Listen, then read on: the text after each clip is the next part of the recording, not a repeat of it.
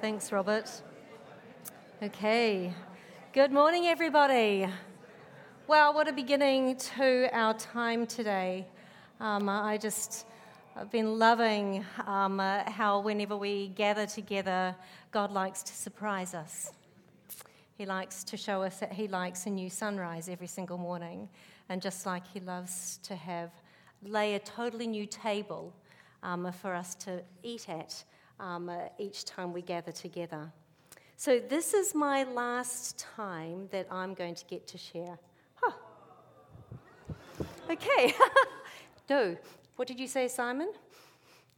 Relax my shoulders and breathe deeply. Right. Okay. That I get to share God's word with you from the platform. And I just want to begin by saying a huge thank you Thank you to those of you that have actually believed in me. And you've allowed me to use and grow in my strengths and my talents and my abilities. You know, it's amazing the strength that you gain when you have someone who believes in you, when someone else is cheering you on. And I want to say thank you. Uh, and I especially want to say thank you for being gracious with me. Gracious with me in my weaknesses and my flaws. Now, my teams, you know them all intimately because some of you have been journeying with me for the full 24 years that we've been here. Um, right from Star Women uh, through to the Create team. And I do, I want to say thank you for being gracious with me and my weaknesses and imperfections. And again, forgiveness being kind. It's amazing the strength one can gain when you don't have to be perfect to be loved and to be accepted.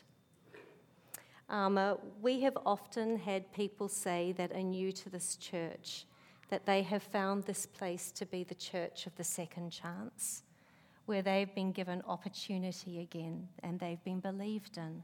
The call over their life has been believed in. And uh, so, what my teams and those of you who are in leadership and company have shared with me, this is something that God has done a beautiful work in within us, within us here. And uh, it is the culture and atmosphere and heart of Jesus himself. It is heaven touching earth. And I want to say thank you.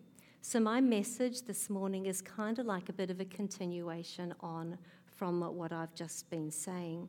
And I'd like to start by reading to you from Matthew 5, verses 3 to 11. Let's read it together.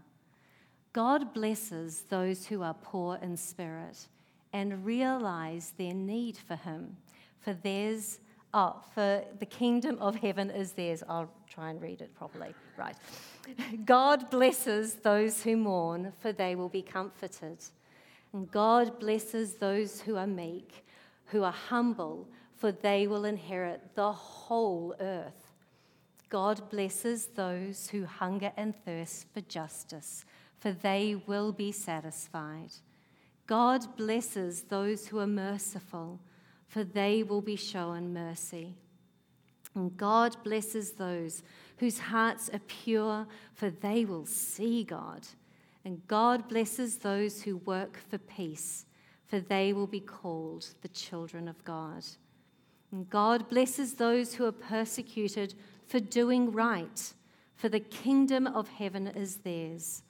God blesses you when people mock you and persecute you and lie about you and say all sorts of evil things against you because you are my followers.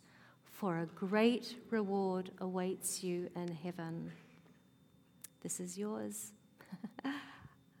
this is yours. This is us. Now, I don't know if you've noticed, like very much, um, God's emphasis in our services this, this year especially. It's kind of like he has just been going hard out, in my terms, um, of wanting to capture our attention about his presence. about actually making space and time for when He actually wants to do something with us and for us. And His desire for us to press pause, to Selah is one of the words in the Bible, and to use our Sabbath space every day, every week, every year to create deliberate times of presence encountering refreshment zones that he wants us to do. John preached on that and unpacked that amazingly the other week. So I just encourage you, if you don't quite click to what I'm saying, go and listen to what he um, preached online. And so his message um, uh, was just so central to what the leadership and the heartbeat of this church is all about about the presence of God is so important. And what we seek to try and create space for um, in our times that we gather, like this morning. Just not on the agenda, not on the little run sheet if you get to look at it, but actually responding to God's presence and His nudge that He gives us. It is so cool. We seek to do that in our collective pursuit times. We've sought to do that in our healing rooms times. And we encourage you in your small group times to create these moments, these selahs, these pauses where we're actually attentive and really leaning in to his presence being with us and what he wants to say and what he wants to do. And we have seen this more and more happening in our times here on a Sunday morning. You know, Alan, who got baptized the other week, he knew the moment that he walked into this place that there was something different here. And he, he languaged it to John. He said, God is here. God is present. I can tell. I can tell God is present. And that is just such a beautiful and amazing thing that he knew and recognized God was in the house. When we come into agreement with God's presence here, when we acknowledge Him and we say, we want Him to be here, we invite Him to be here.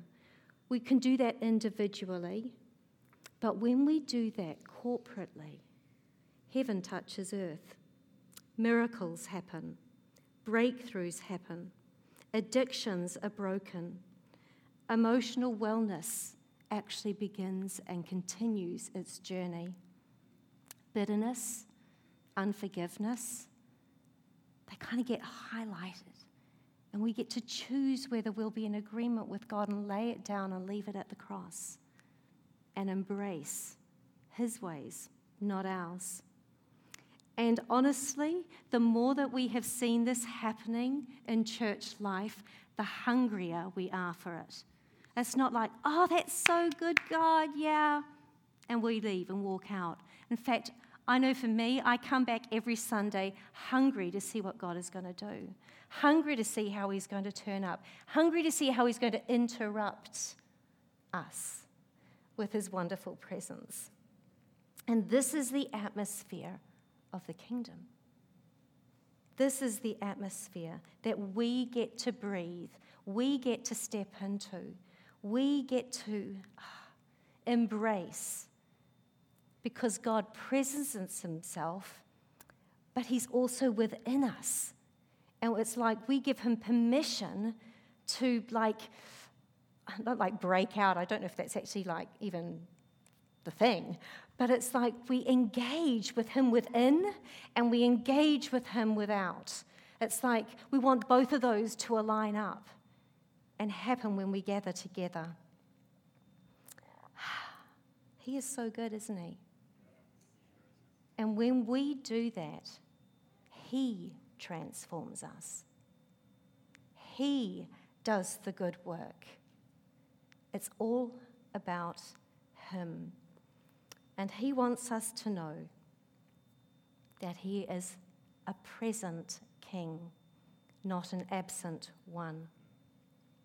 In those scriptures that we've been reading, Jesus is talking to the Jews about the kind of life that they're longing for, that they're looking for, that they, that they want. The good life is kind of how they might have even expressed it themselves. And he was telling them it's in the kingdom that you will find the things that you are longing for. It's in my kingdom. And he is saying to the Jews, You know all about Roman rule, you know about that kingdom. And you're hoping that Messiah, me, any Messiah, whether you recognize it's me or not, is going to come in and overthrow the Romans, and you're going to get to rule all the land that God has promised you. But Jesus himself here is saying, This is my kingdom. And this is how you will recognize my kingdom. And he went on and preached his Sermon on the Mount. He went on and unpacked for the people what his kingdom people would look like and how they would function. It's amazing. and then he says, Align with my rule and reign. Come into agreement with what I have spoken, and then this will lead to the good life. God blesses, and then there's a promise. God blesses, and then there's a promise. Do we come into alignment and walk into the promise? It's up to us. We have free will, we have free choice. This book how many of you have come across it? Yeah? I highly recommend. it is just full of the most beautiful, ah, like s- little s- sound bites of wisdom and encouragement. And in this, the mole is talking to the little boy and they are leaning over a pond, looking in at themselves.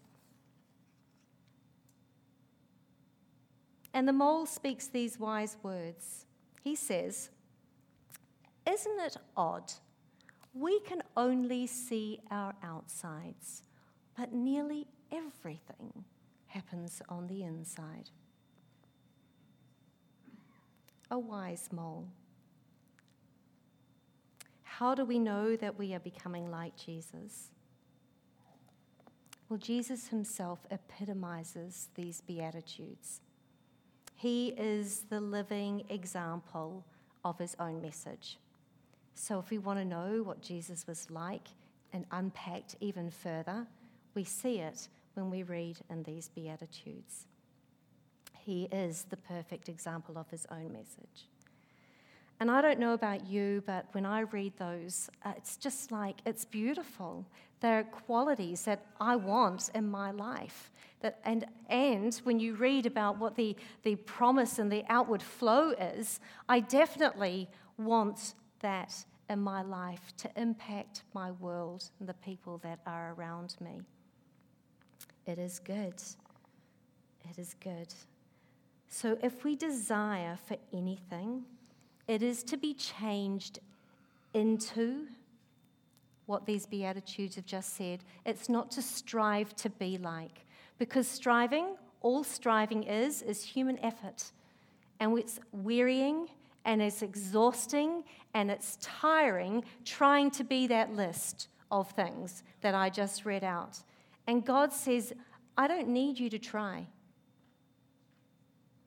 Trying is not the way in which you will actually be changed. It is aligning with me, it is hanging out in my presence. I will do the good work. I will complete the good work that I have begun in you. It is not self effort. So, Beatitudes, they are not the philosophy for the good life.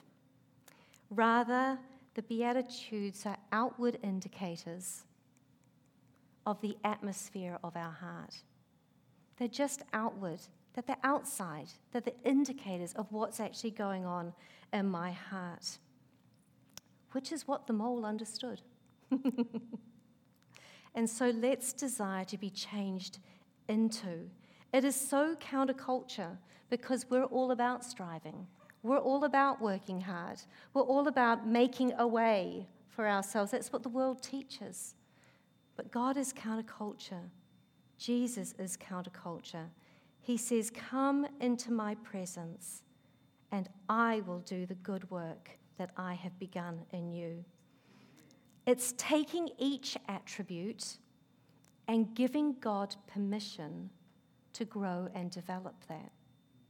That's scary stuff because He answers our prayers. I don't know if you've noticed that when you give God permission, like open, open access to our lives, and we say, God, do this. I, I just want to be more like you. He answers. Why? Why would He answer? Because we become more like Jesus. And that is His whole intention and purpose for us to know Him and to become like Jesus. He is beautiful. Don't try harder, and God will answer you. There will be a lot of dying to yourself. A lot. yeah, we get that? There will be a lot of living out of Jesus. And that's the exchange that he offers us. And it's amazing. So, why don't we dive in and start at the top? The poor in spirit, for theirs is the kingdom. Oh my goodness. Poor in spirit. People whom are poor in spirit recognize that they are spiritually bankrupt. Bankrupt is poor in spirit. Spiritually, I have nothing that is, that, that is like all my self righteous attempts all my best efforts, all my like just just like I've ticked all the boxes for like one day. I've managed it to do it all in one day and, and just being a good girl. Even our best efforts are like filthy rags, the word says. Are like filthy rags. But disappointing, eh, when we've tried our hardest? Oh dear. But we recognize that there is nothing that we can do, our self effort, that will make a difference, that will bring the change. But the flip side of that is that we understand how valuable we are to God. We're poor in spirit, but we understand our value. And the, the, the extremes and just what God was willing to go through and do to reconnect us and reestablish our relationship with Father, with the Son, and with Holy Spirit. Jesus went to the cross he took to the cross our sins. He took to the cross our stuff ups. He took to the cross the, the, the, the results of what that would, of our actions. He took and bore that all on the cross. And what does he offer us in exchange? Wholeness, forgiveness, healing, acceptance, freedom. And the list goes on. it goes on. This is who God is, and this is what He has done. But we recognize it is all about Him, not about our self effort. I'm poor in spirit. I recognize that I desperately, desperately need Him, and that I'm desperately in need of His good and His grace. But I also understand that I'm desperately and deeply loved by God as well. When we find ourselves and like, I think God, what He does for us is that, like, He, he washes our eyes so we see that just a bit more clearly. And it's these moments that we kind of like want to preserve, we don't want to move out of, because we know that when we like take one step sideways, it's like the, the, like the wonder and the understanding of that just kind of like fades a little bit. But God, when we are in that place and it just like opens up we find ourselves not so religious. We find ourselves not so judgmental of others, not so rule driven, not so entitled in our faith. We don't compare ourselves, either positively or negatively, to other people that we are around. And we're not lazy about our attitude with God's grace, His goodness, and just what He's done for us at the cross. Instead, we find that we're actually more open to people who are different to us, do things differently. We're a bit more gracious, and we're not so much in a busy rush performing our good works all the time. We discover that people matter more than our jobs do. We're kinder.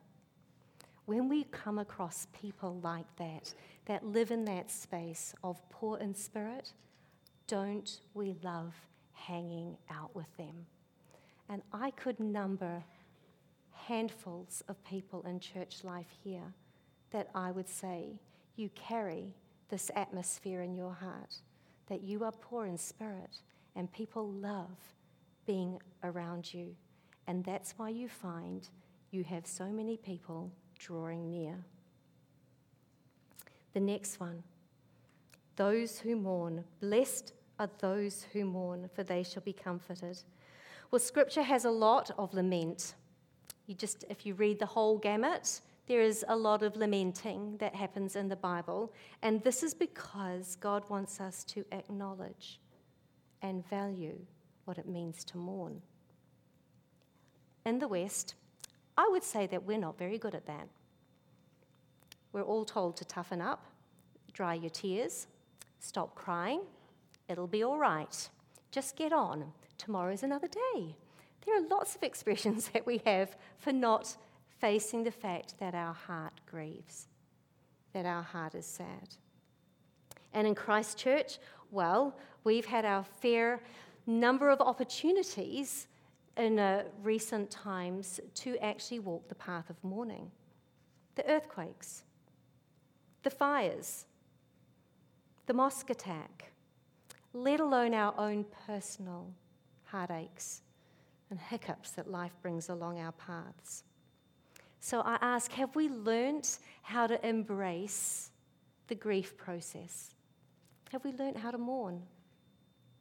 You know, this is called EQ in uh, uh, the world's language, our emotional quotient. It's about our emotional well being. Like we have intelligence quotients, and so, like, how far up the little ladder and little rung are you? Well, emotional quotient is like, how aware are we of our emotional world, and how whole are we in that space?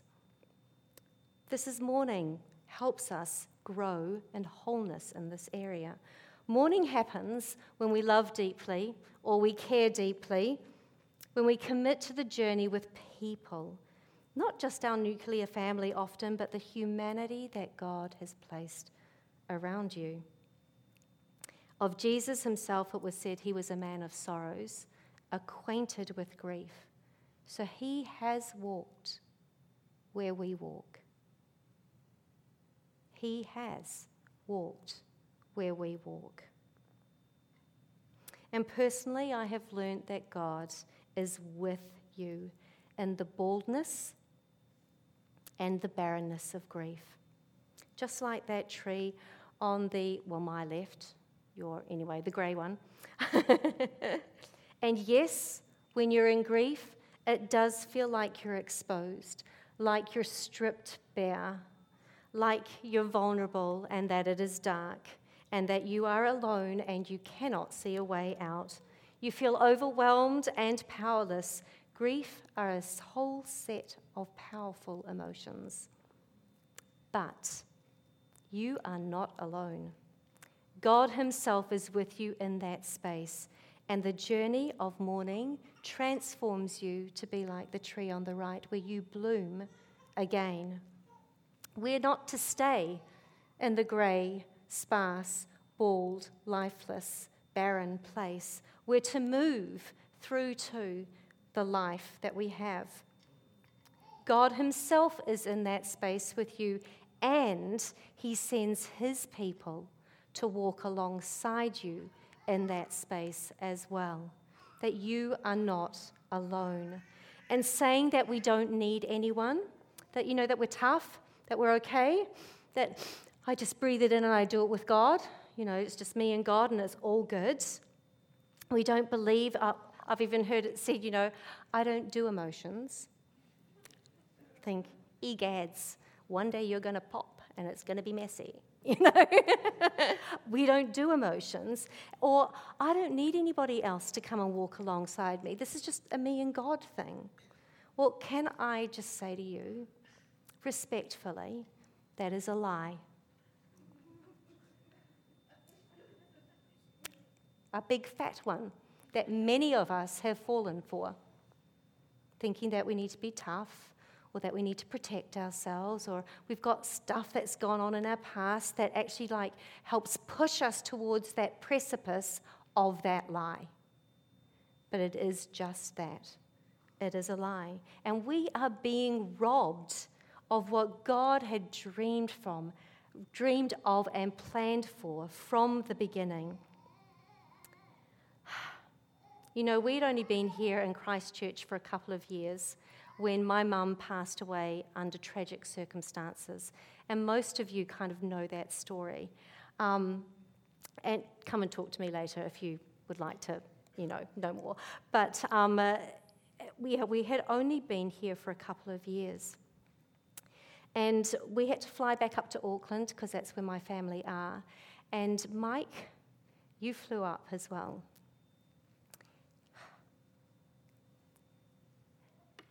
so that we would be together. And I will never forget that that whole time passed in a blur, like, like death and grief does. It just blurs you out. But I will never forget your action of wanting to mourn with and to do the grief journey with. It made me value the church family so much more help me understand that even though I couldn't be with my family, there would be family here that would be willing to do that. And Miriam, gosh, you helped me unpack the grief journey and this foreign land that I was now in that looked like that tree that I wondered if I would ever get out of again, but without you. You shortened that time because you mentored me and loved me through that process and gave me markers of how to do that, how to journey that well. And then we had the privilege of being able to give back where Morris passed.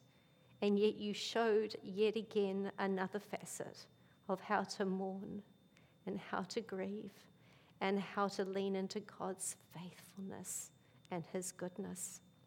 I jokingly thought to myself when I was writing this, I want to be like Miriam when I grow up. you know, her heart, the atmosphere of her heart. God's done a beautiful work in Miriam's heart and in Mike's heart, willing to be there. God intended right from the beginning when He created Adam and Eve he walked with them in the cool of the garden. There was always to be someone walking alongside you, humanly speaking. And there was always to be Him walking alongside of us. We need God and we need others. Do not be robbed of that truth. Do not be let what has gone on in your past rob you and tie your hands from being able to allow someone to walk alongside you and help you do the journey so that you can mourn well and find yourself finally back out like a flourishing tree, moving through that season, carrying the gems and the gifts that God has actually given you in that space and place. Do we mourn well? The next one is meek.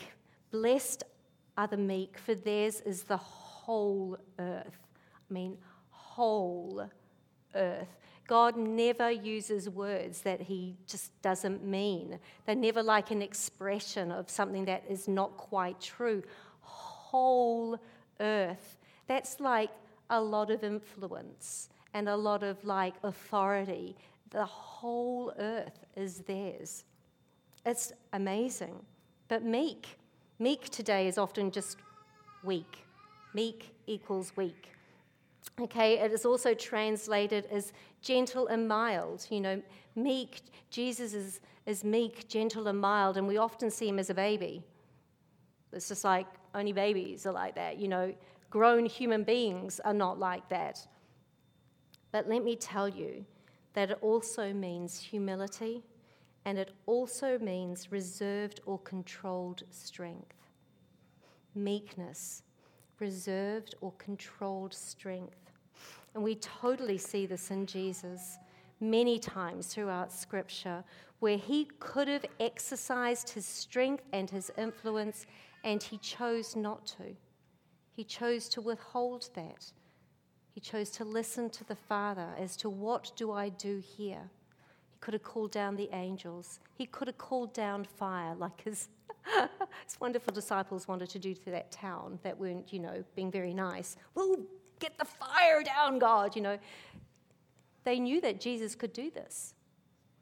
They understood this, but Jesus chose to not do this. He chose the road of meekness. In John um, 3 13, verse 21, when he's in the garden and he's about to be arrested, and there's like it's chaos. You know, there's guards marching in, and he's with his group, and you know, and then they're all kind of like around Jesus, and then there's swords being whipped out by Peter, and you know, and, and Judas like comes forward to do the kiss, and then there's slashing, and it's a bit chaotic. And Jesus' response picks up the ear. I find this quite funny that the story's even in the Bible. Picks up the ear, lays it back against the side of the hedge that had actually been slashed off, and heals it. And then says, Is it me that you want, basically? And goes with them. He chooses to listen to what the Father wants him to do rather than just choosing his own pathway of what he thinks he ought to do. Have you noticed when you read the scriptures, especially the Gospels, that Jesus never grasped for authority? He never grasped for power or for influence. You know, if he had something to say, he always said it to the appropriate people in their presence. You never read of how he had backroom chats with the disciples discussing those Pharisees or that leader? You don't even read of it, do you? No, because that is not how Jesus operated at all. He never, he lived out of integrity and he lived out of meekness. Are we meek with our interactions with the people that we meet? You know, when we first arrived here, um, one of the processes that we went through with the church was called Setting Your Church Free. And the reason that we did that was because we wanted to establish a beautiful, firm, new foundation for the church to actually step into for this next season, for the next era, the next time frame that um, John and I were going to be a part of this. And one of the things that you do in setting your church free is you look at the church's history and you um, look back to the previous pastors and, you know, analyze what's actually gone on and talk to them. And one of the things that we discovered was that in this church's history, there seemed to be displayed quite a bit of unmeek like behavior. It's nice that you laughed, Mike. yeah. Unmeek like behavior displayed by factions. So when we arrive, this church is split three ways. Um, and, uh, and it was all based on who was more suited to run the church, who was actually better at it than the pastor that was actually in place. And um, uh, as a result, and as an example of how that was lived out, that got noticed and highlighted over every single time that pastor then moved on was this awful, mean spirited gossip that would swirl around and attack the leadership of the pastor and also attack their family. Now, there was always a thread of truth, a thread of truth through the gossip. But as gossip is gossip, it's always one sided. It's never the full picture. And it always kind of is a bit like Chinese whispers, just kind of gets bigger and bigger and bigger. And actually, for me, what was really sad was recognizing that the enemy had gotten in, and it was through us. It was through our mouths. It was through our actions. The way that we chose to wield our power and our influence how we took out our pain and our frustration um, and the agendas that we came with. So, I was the new pastor's wife. Whee! Anyway, I wasn't skipping.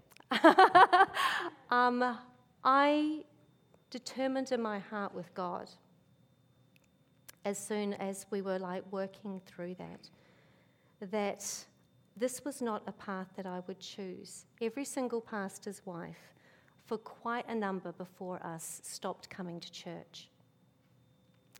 She just withdrew because of the pain, because of the agony.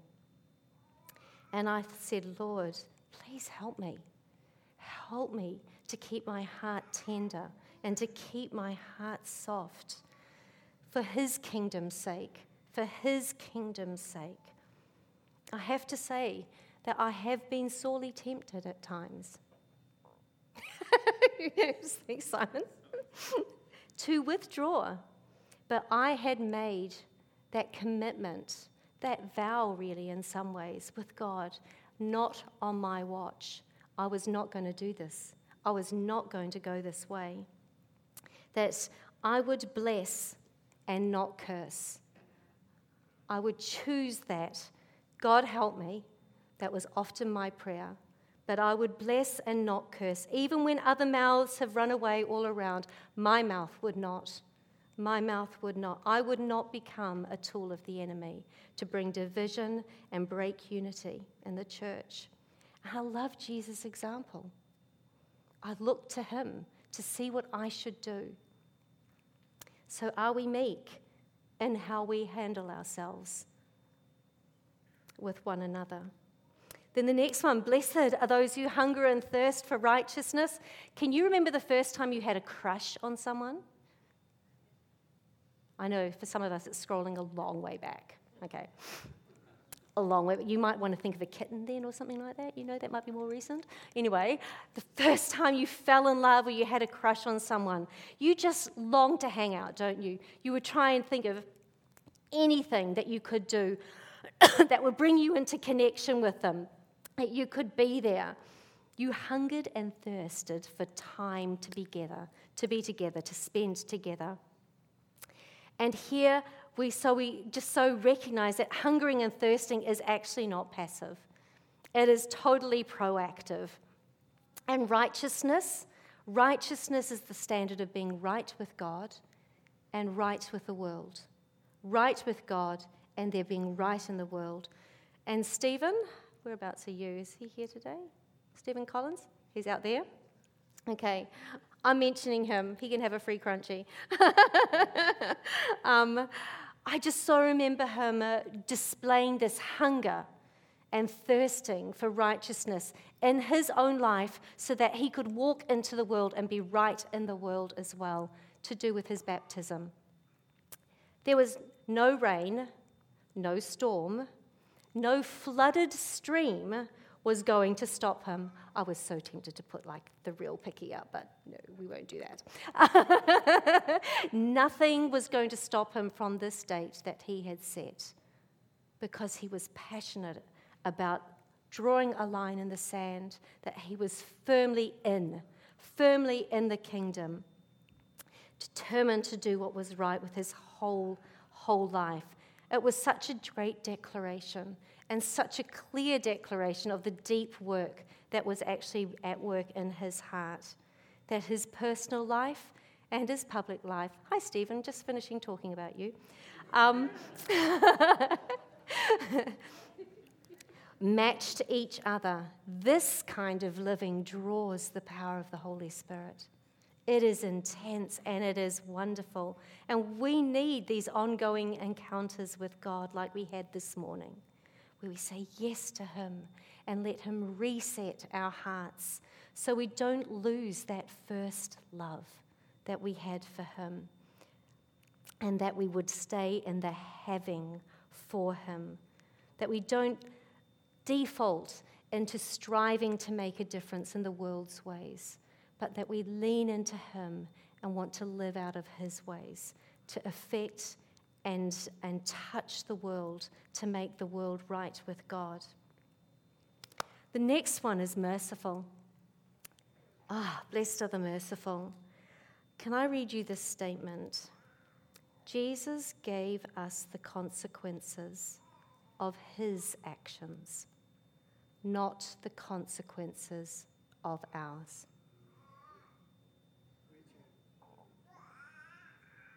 That is mercy. Jesus gave us the consequences of his actions, not the consequences of ours.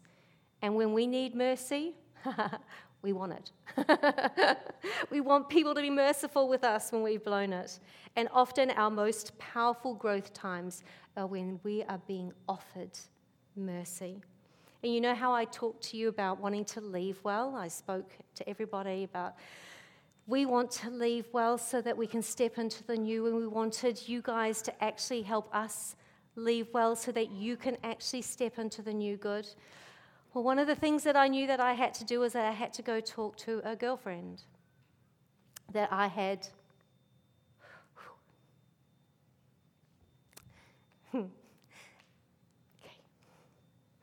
That I had withdrawn from for a number of years.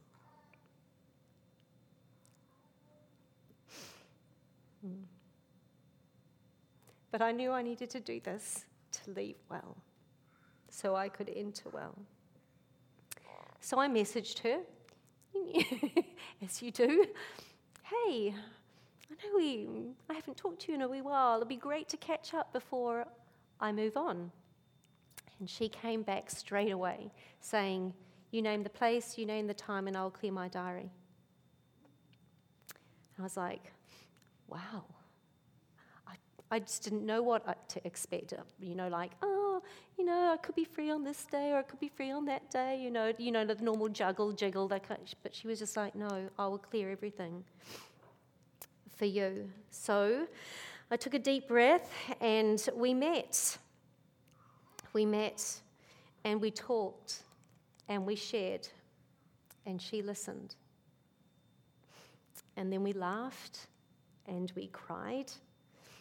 And she put herself in my shoes. She was mercy filled, so she could be merciful.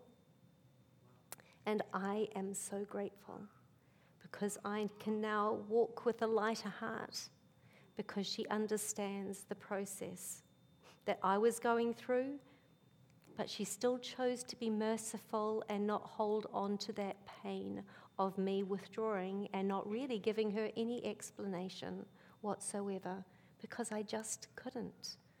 I was too afraid of being hurt again. I am so grateful that mercy is given. Are we merciful with the people that are around us? Pure in heart, what's the time? Pure in heart. I'll whip through these. Um, Pure means to will one thing, to will one thing, to have nothing else um, that will actually clamor and take our attention and our affection for whatever that one thing is. But pure in heart, that our heart has only one thing on its mind. I just want you and nothing else. Nothing else will do. I just want you, is the song that we've been singing over and over. And there are so many things today that will clamour for your attention and your affection. But will we allow our heart to be pure for Jesus and for Jesus alone. The, the next one is peacemakers. Oh my goodness, peacemakers. Peacemakers aren't the people that just stay silent because they don't want to rock the boat. Peacemakers know how to bring peace into a situation where there is no peace. They know how to bring that in to the spaces that they belong to. They also know the power of the rebuke from a friend. Um, and that that is part of what actually establishes peace. I remember uh, a few years ago, um, I was part of the team and I arrived late and I was flustered and I was a bit anxious and I, I joined in with the team and that came across to the team. And I probably was a bit short and a bit sharp. At the end of the service that day, I had someone come and say, Can I actually have a conversation with you? It was Matt McInnes. Hi, Matt. You too can have a Crunchie bar at the end of the service. and he said, Can I have a, a, chat with you? And I was like, Sure, you know, because I was feeling fine by then. All my flusteredness was all, you know, dissipated and gone out. And the, and the, anyway, he just asked me, Are you okay? And I was like, Yeah, I think I'm, no, no, I'm, I'm doing pretty good. I said, Why? And then he unpacked for me how I came across in the team that morning. And he began his gentle and kind rebuke. And I grew in awareness of really understanding we all get to choose who we bring into any type of gathering. Any time we're meeting one on one, any time we're just having a conversation, I get to choose who I bring. What do I want to bring? And why? Why did Matt do that? Because he's a peacemaker. He wanted to make sure that we would preserve the peace and the unity in the band and not have me, you know, negatively feisty with our time together. And I value that, and I have treasured that, and I have remembered that. The willingness of a friend's rebuke, a peacemaker. And the last one is persecuted, which, oh my goodness, none of us enjoy this one. We all want to kind of like, whoop, trying to do the sideways of this. And yet, Jesus himself says that we will share in his sufferings. And persecution comes in all forms, in all ways, in unexpected places and unexpected times, like you have found in your workspace. But Jesus has a beautiful gift about that. He says that there will be treasure in heaven for you because you choose to respond with meekness and with integrity and with love and with kindness and you choose probably at times to be the peacemaker because you need that voice to speak into that place. All of these be attitudes.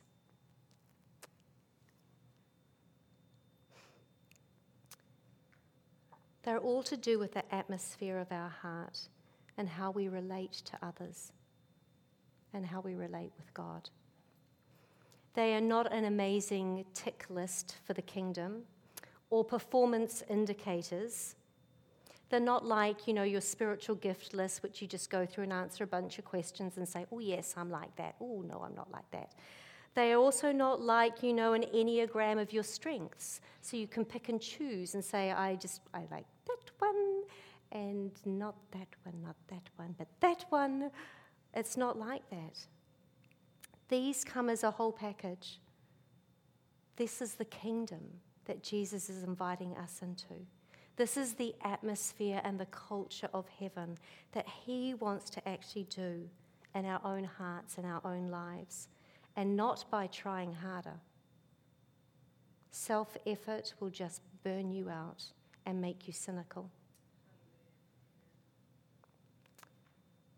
This happens by being in His presence. and by receiving Him and receiving all that He is. Could I have the band come up? Sorry, Carl. I'm about to wrap up. These are the atmosphere of the heart, of my mind, my will, and my emotions. And they are beautiful. And the invitation is, is will we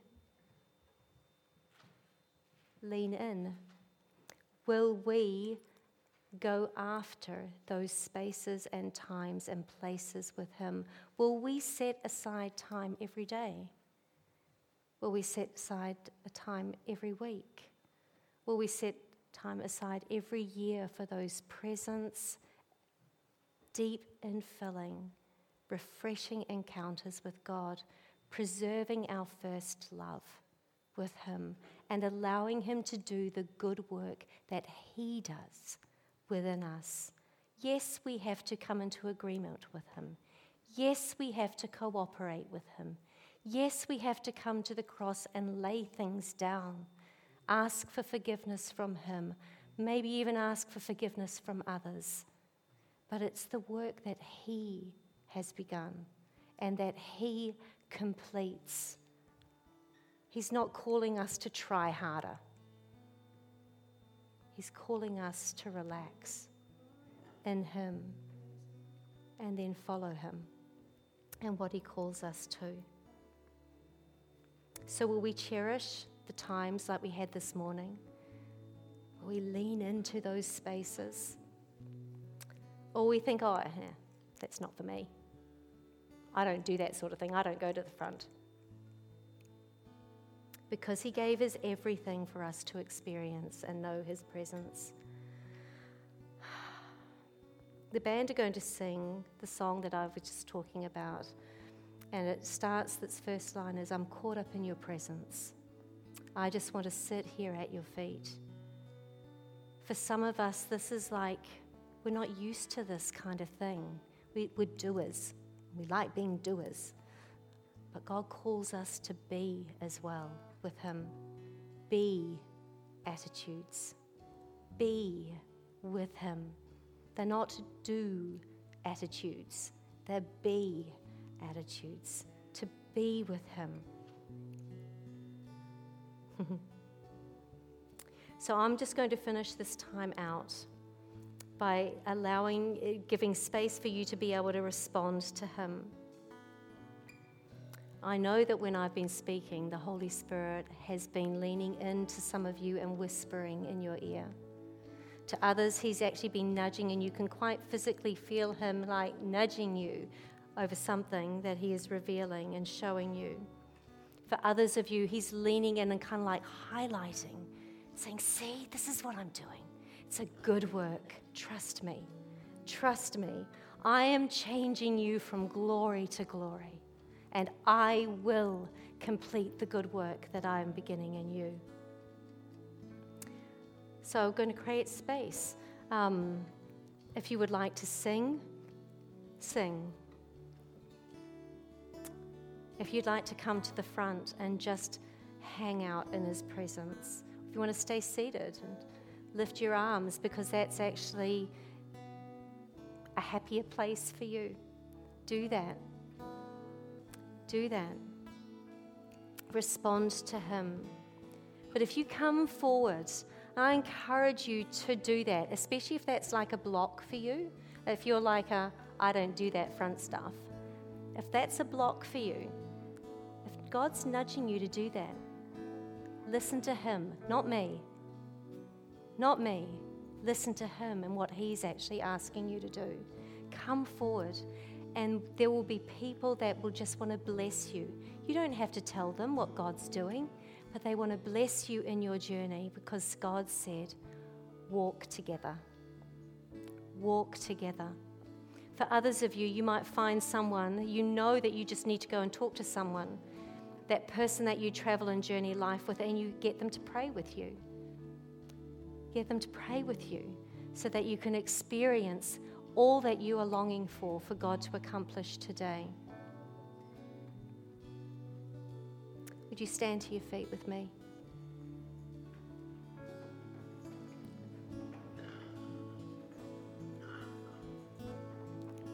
If you are in the room and you have never said yes to Jesus, and that you're like, I'm in for this kind of living, like if this is what we're meant to be like, if this is what being a Christian is actually supposed to look like, feel like, and be like, I want to be in. If you know that you desperately need and want His goodness, His love, His mercy, His forgiveness, I want to give you this opportunity to open your heart and open your whole being. If you have come with someone, ask them to come down with you to the front because I would love to be with you, to pray with you. If that is you, I welcome you. Come. Come and begin the most amazing journey of your life that you will ever walk into. But for the rest of us, let's just do some business with God. Let the truth of these words wash over you and respond to his whisper or his nudge